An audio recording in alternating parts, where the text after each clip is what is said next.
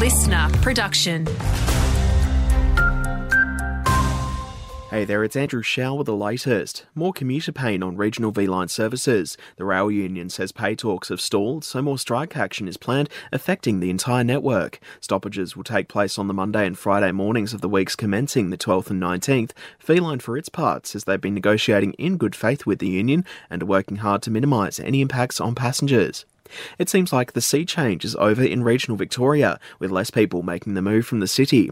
New data from CoreLogic shows house prices are falling in many areas like Gippsland, or some slight fluctuations across the Goulburn Valley. Tim Lawless from CoreLogic says a lot of people migrated to the regions during the pandemic, and that drove property prices up 30 to 40%. Since then, we have seen a reversal of a lot of those migration patterns that are really driving housing demand into regional Victoria. So fewer people are leaving the capital cities to come to the regional markets, and more people are leaving the regional markets to come to the capital cities.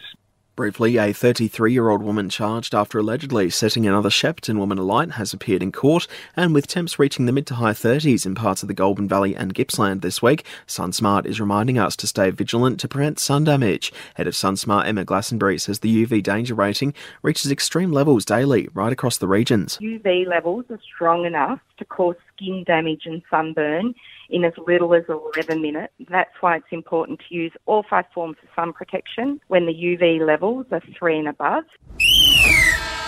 Let's take a look at some sport now, and the first finals round of Cricket Shepparton Higher Grade T20 play gets underway later this afternoon. Mooroopna host Numurkah at Mooroopna Rec Reserve from 5pm, while Waaia take on Old Students. The winners of both games will go through to the semi-finals against Central Park St Brendan's and Kyabram respectively. And the T20 action also carries on today for the Cricket Latrobe Valley senior women. Morwell's yellow and black sides go head to head, while the green and gold Willow Grove sides also facing off. Elsewhere, it's Mirboo North v Churchill and Raiders home to Centrals.